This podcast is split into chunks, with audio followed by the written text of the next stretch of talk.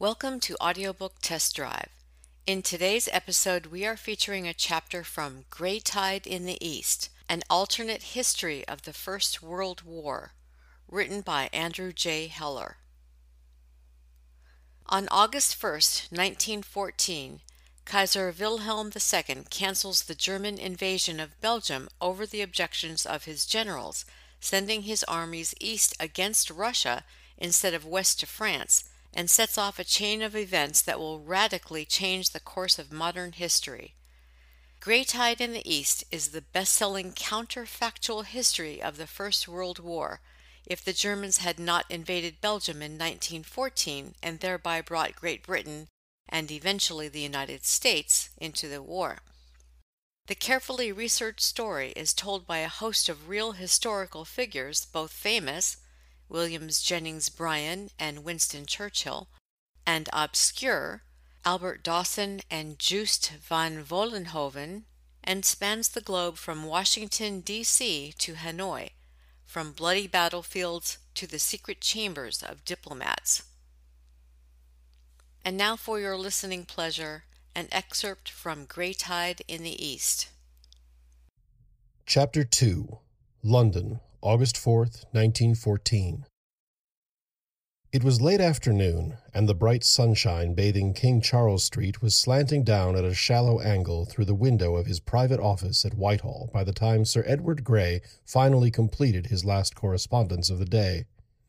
This was a note to his ambassador in Brussels, requesting him to forward any new information that was available concerning German military movements along the Belgian border. Grey shook a little sand onto the paper to absorb the excess ink, then carefully folded it and slid it into a Foreign Office envelope. He thoughtfully ran his thumb over the gold embossed lion and, wishing that he could do more to aid his beleaguered French allies meet the looming European crisis than write notes to his ambassadors, placed the envelope in the battered red leather dispatch box that would carry it to Brussels. Grey had been appointed to his present post in 1905 and had been the Foreign Secretary ever since, serving in the Liberal government of Sir Henry Campbell Bannerman, then staying on under his successor, Herbert Asquith. He had continued and broadened the European policies of his predecessors. In particular, he had strengthened the agreements with France and Russia that had been negotiated in 1904 and 1907 by Lord Lansdowne and Sir Arthur Nicolson, which together created the Triple Entente. This arrangement was not quite a formal alliance between the three countries. France and Russia had a true and binding alliance with each other, which included a military convention promising that each partner would go to war if the other was attacked by a third power. Great Britain had no such agreement with either France or Russia, or with anybody else for that matter. Grey would have things otherwise. He was a man of peace, who had no desire to involve his country in a war between great powers, which he believed would be a disaster for European civilization. But he also believed that if Great Britain was known to be firmly committed to the Franco Russian Entente, this might be enough to cause Germany to back down, thus averting a crisis without resorting to war. On the other hand, if there was going to be a war, it was clearly not in Britain's national interest to allow the German dominated Triple Alliance to prevail. The consequences of that would be.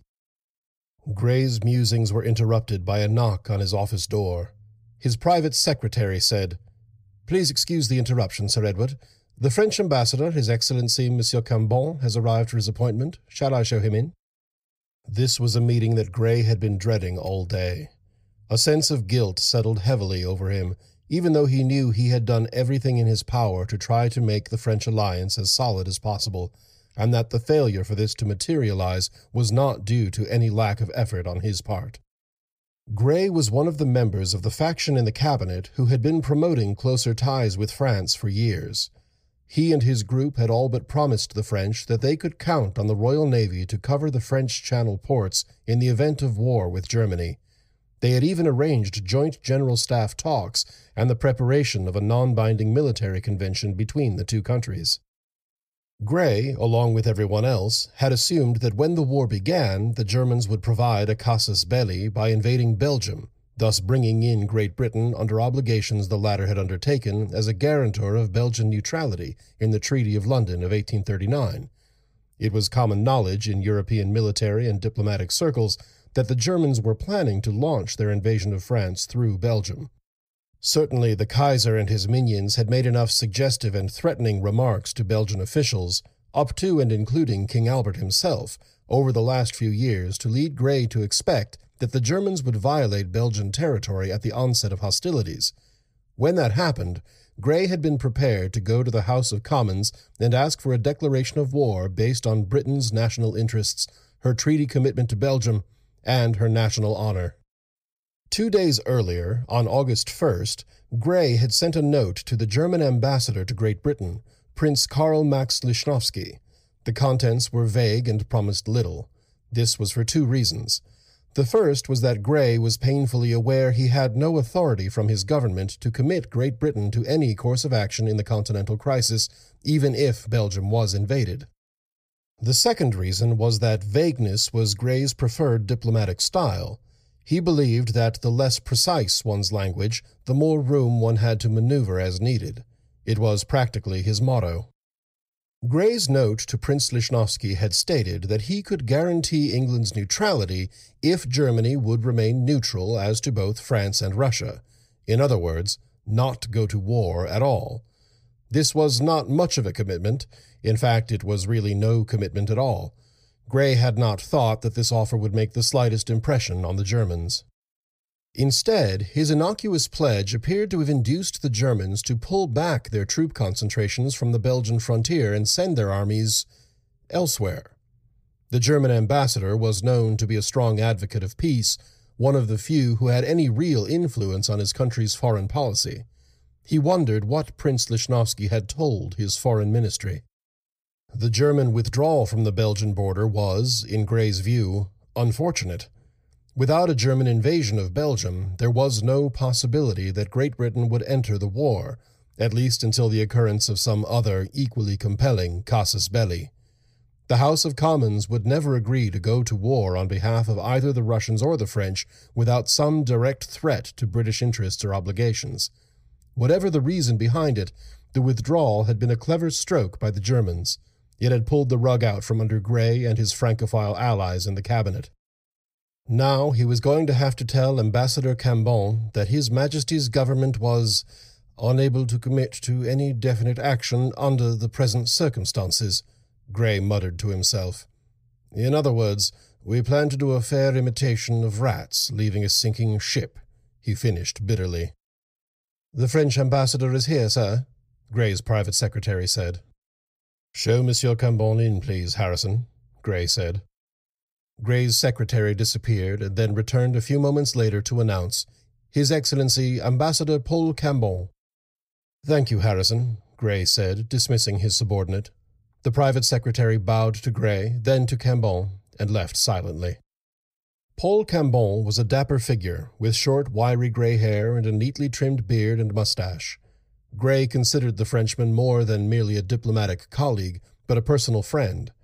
They had met at a party in 1895, just after Cambon had first taken up his current post, and the two men had developed an immediate liking and respect for each other.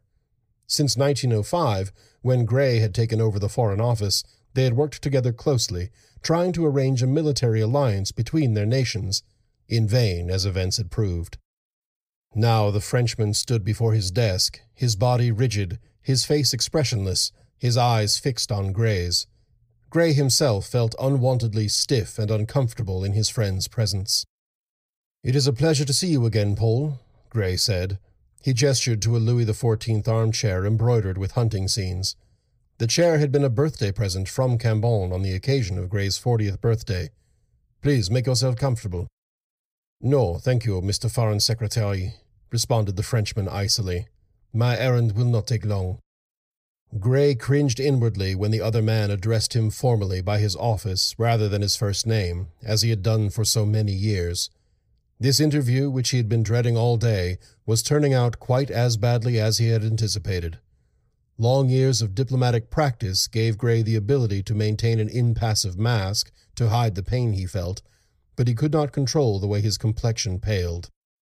There was a long, uncomfortable silence.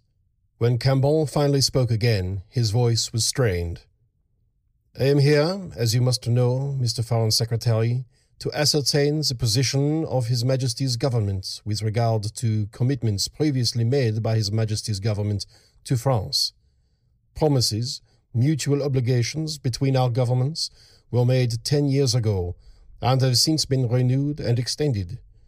The time has come to make good on those commitments, now that Germany has declared an unprovoked war on my country. He paused.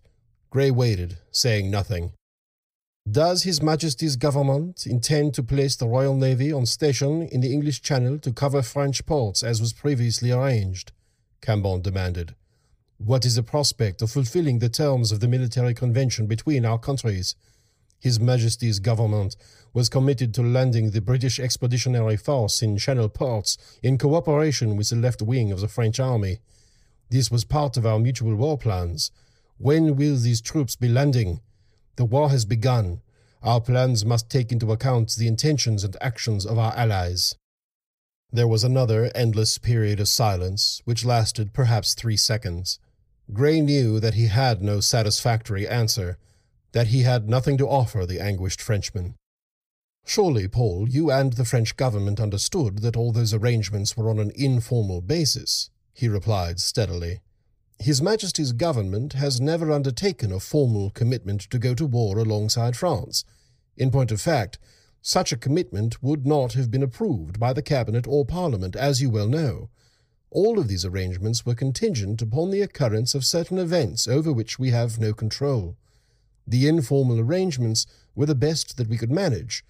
Indeed, we had to take care to see that even these did not become public knowledge, lest we face a great outcry from Little Englanders against continental entanglements. A military alliance with France, with any continental power, has never been a popular idea in this country. So His Majesty's government intends to stand aside and do nothing at this critical moment in history? Will you simply look on with arms folded while the German Empire comes to dominate Europe? demanded the ambassador, his voice quavering with emotion. Because if you wait until after we and the Russians are crushed, it will then be far too late to do anything. The shadow of Prussianism will fall over the whole of the continent. What will His Majesty's government do then with France and Russia defeated and prostrate, and a hostile German Empire supreme. What will you do then, Mr. Foreign Secretary? Grey's mouth tightened, but his voice was calm as always. It was a little unfair of Cambon to blame Grey for the apparent abandonment of the French by His Majesty's government. It was only because he and a handful of colleagues in the cabinet had insisted that anything at all had been done. As he had reminded Cambon, the informal understanding with France had been the absolute most they could achieve under the circumstances. The simple truth was that, if not for the informal arrangements, they would have had nothing at all. As events turned out, of course, that was exactly what they did have nothing. Still, he did not, could not, in his heart, blame Cambon. If their positions were reversed, Grey suspected that he would feel exactly the same way as the Frenchman did. Normally, Grey held as an article of faith that he was morally bound to support the positions of his own government. If he could not do so, then his personal sense of honor required him to resign rather than remain in office in a false position. But on this occasion, Grey's feelings of guilt were so strong that he felt compelled to violate his own rule by admitting to Cambon that his own views were at variance with those of the government he served. You know I wish it were otherwise, and that I believe we should come to France's aid in her hour of peril, but my personal feelings on the matter are of no consequence, he said.